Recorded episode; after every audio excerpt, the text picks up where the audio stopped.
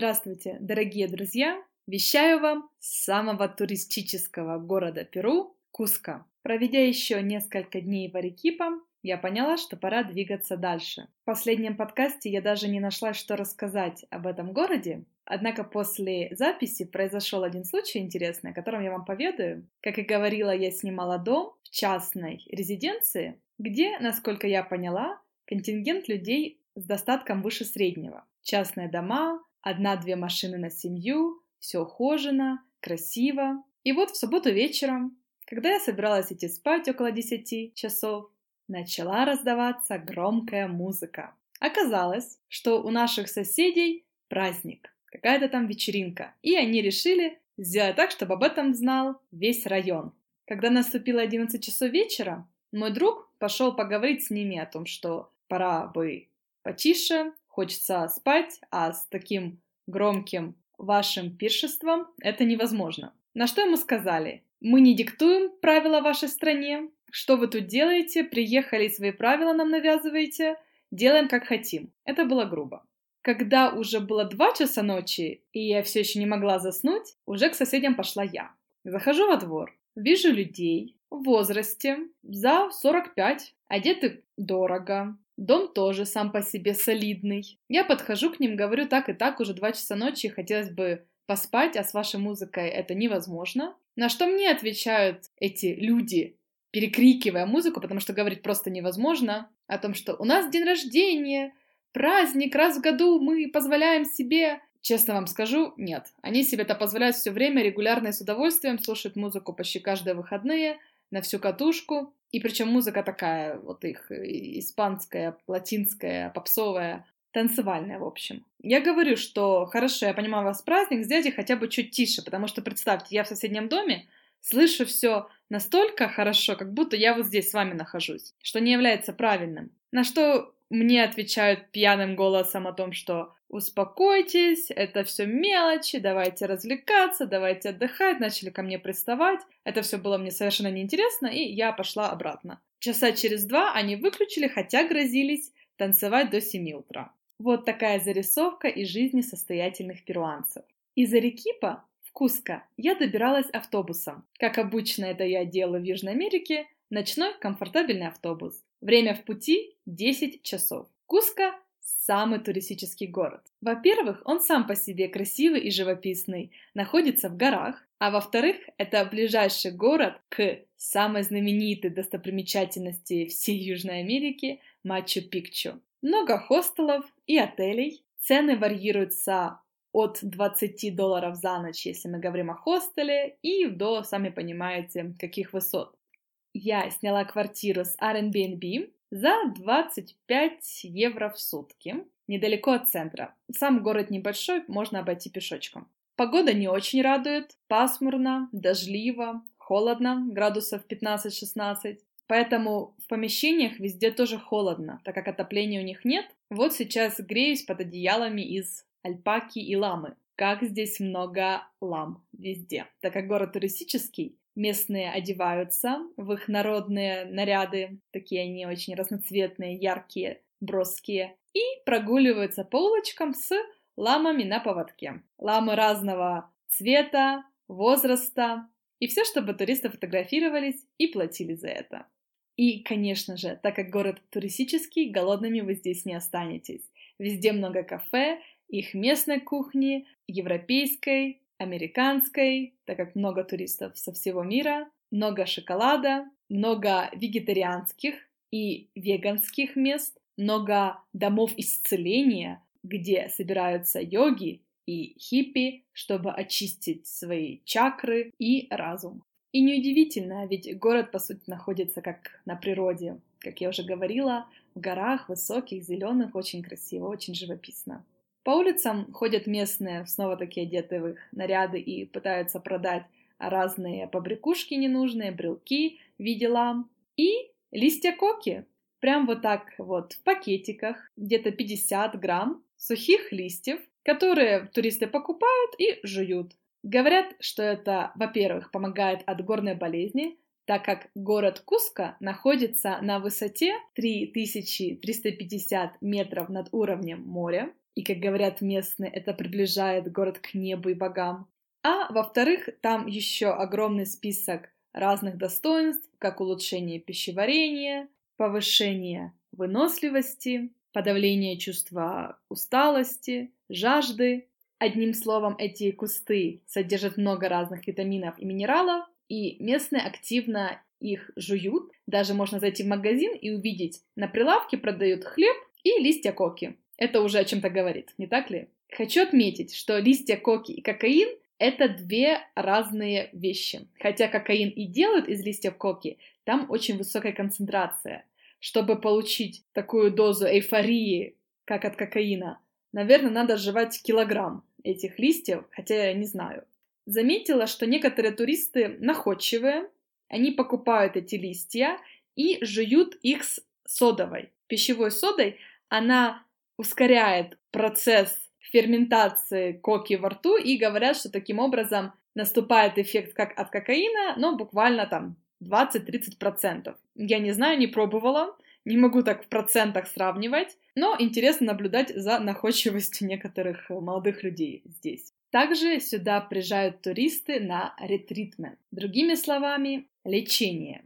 Перу богато на разные травы и растения, которые обладают свойствами галлюциногенов. Основными являются Сан-Педро и Аюаска. Найти их здесь в Куско совершенно несложно, практически на каждом шагу. Что они собой представляют и какой эффект производят? Сан-Педро – это такой кактус, растет здесь на каждом углу. Его кожуру снимают, как-то обрабатывают. И есть два вида. Или в порошок стирают в сухой и затем в воде разбавляют и принимают. Или же свежую мякоть варят и тоже потом этот отвар пьют. Говорят, что приняв такую настоечку, человек получает гормоны радости, эйфорию, видит, возможно, даже какие-то картины из своей жизни или из своего сознания. Эффект длится до 12 часов, и такая процедура стоит около 60-70 долларов, если брать вот здесь в Куско. Называется как церемония,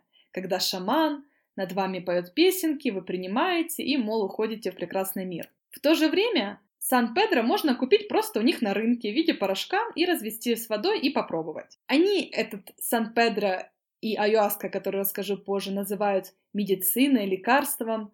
Более сильным галлюциногеном здесь является айуаска. О ней ходит много легенд и рассказов, так как практикуют ее уже на протяжении сотни лет. Тоже шаманы, церемония, там чуть ли не знание духов. В чем суть здесь, я подробности не знаю. Тоже смешивают какие-то местные травы. Люди принимают. Причем, если Сан-Педро принято принимать при дневном свете, а юаску принимают вечером. Эффект длится 4-6 часов. Настойка это буквально рюмочка, но после которой многие испытывают приступ рвоты, но затем наступают какие-то там видения. Опять же, согласно подслушанным историям. Многие боятся, потому что им приходят видения из прошлого, какие-то болевые точки затрагиваются. Другие говорят, что это помогает им медитировать, входить в транс. Аюаска более дорогая.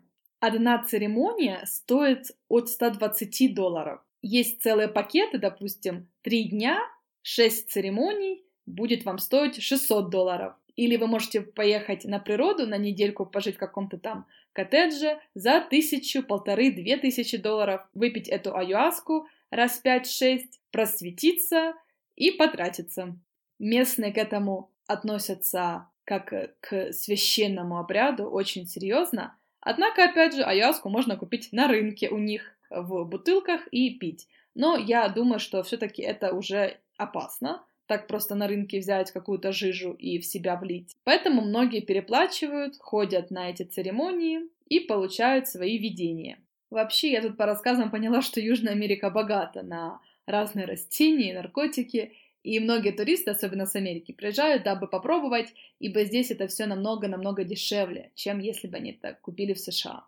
Также очень популярным здесь является напиток, ну просто алкогольный напиток писка. Из него готовят коктейли, называется писка саур или маракуя писка, то есть смешивают с маракуйей, например, с фруктом, или с корицей, белком яйца и ванилью, продается в каждом ресторане, кафе и пользуется широким спросом. Мне тоже эта писка понравилась. Не тяжелый алкогольный напиток, вкусный, ароматный и не крепкий. Цены на алкогольные напитки, например, на коктейли, будут не дешевыми, ну как дешевле, чем в Европе, но тоже порядка 3-4 долларов. Еда будет составлять, вот если обед, где-то около 10 долларов, куда будет входить первое, второе. Что интересно насчет перуанской культуры, здесь у них есть культура первого. Почти как борщ у них есть такое блюдо, разные супы, и местные активно едят. До этого я нигде не встречала эту культуру, ни в Аргентине, ни в Чили, в Европе вообще нет такого понятия, как суп на первое. Здесь же активно едят с хлебом, с маслом, найти горячее не проблема. На второе здесь будет киноа, очень популярная крупа, как я уже говорила, считается одной из самых богатых на витамины и минералы круп мира. Ее здесь едят как в сладком варианте, допустим, наша молочная овсянка, здесь это будет молочная киноа, или в соленом виде, например, киноа с сыром и с альпакой. Также есть крупа кивича, посмотрите в интернете, прикольно так выглядит, как маленький попкорн, тоже очень вкусная, и рис. Перуанская кухня достаточно полезная, здоровая, богата на разные минералы и витамины. Местные также добавляют вот разные растения, порошки с растений. Например, мака здесь очень популярна. Есть черная мака, как афродизиак мужской. Есть красная мака, женский афродизиак. Местные этому уделяют много внимания, верят, используют и продают туристам.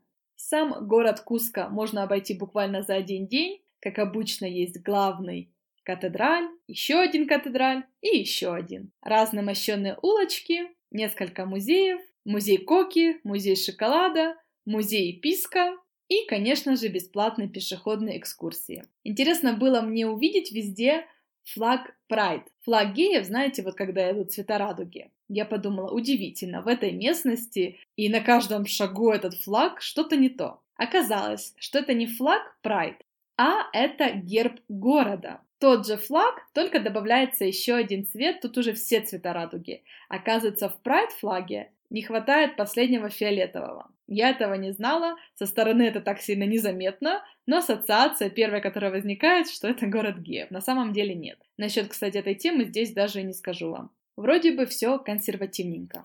Многие туристы выезжают за город. Ближайшим городом, куда они направляются, является Урубамба. Я ездила туда. Город ничем не примечательный. Да, находится в горах, да, по идее должен быть живописен.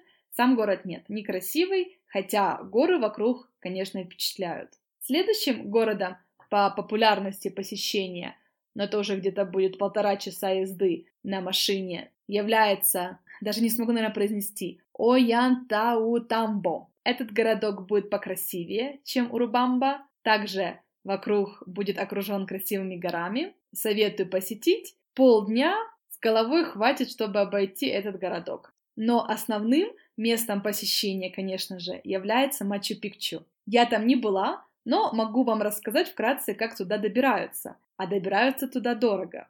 Есть два варианта. Или вы едете сначала на поезде, кстати, поезда здесь распространены, в отличие от Чили и Аргентины. Доезжаете до горы, потом берете автобус, объезжаете эту гору и оказываетесь в Мачу-Пикчу. На это уходит у вас целый день. Или вы берете отдельный поезд, который вас прямиком довозит до Мачу-Пикчу. Разница только в том, что автобус вам обойдется около 20-30 долларов, а вот поезд туда и обратно в 300 долларов. Каждый выбирает, что ему удобней и доступней. Мачу-Пикчу находится в 73 километрах от Куска, однако, так как местность горная, туда вы будете добираться часа 4. И плюс, чтобы добраться уже на саму гору, как я вам и говорила, поездом это буквально час-полтора, а автобусом уходит целый день. Рядом с Мачу-Пикчу есть городок, куда, в принципе, многие туристы и едут. Называется Агуаскальентес, теплые воды. Там ночуют и потом покоряют вершины.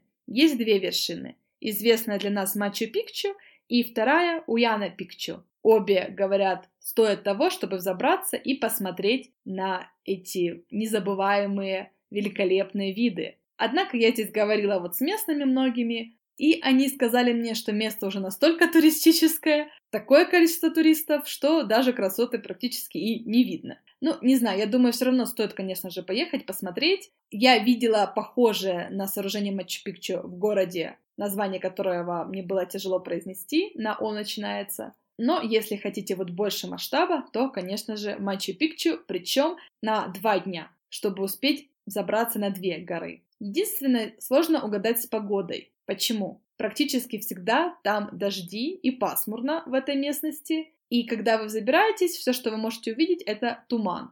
Поэтому важно встать пораньше утром, чтобы уже где-то к 10 утра вы были на горе, как раз когда вероятность тумана наименьшая, вот около 10 часов утра. Также там есть ограничения по количеству посетителей, поэтому, опять же, если вы раньше встанете, раньше подыметесь, успеете. Нет, придется ждать следующего дня.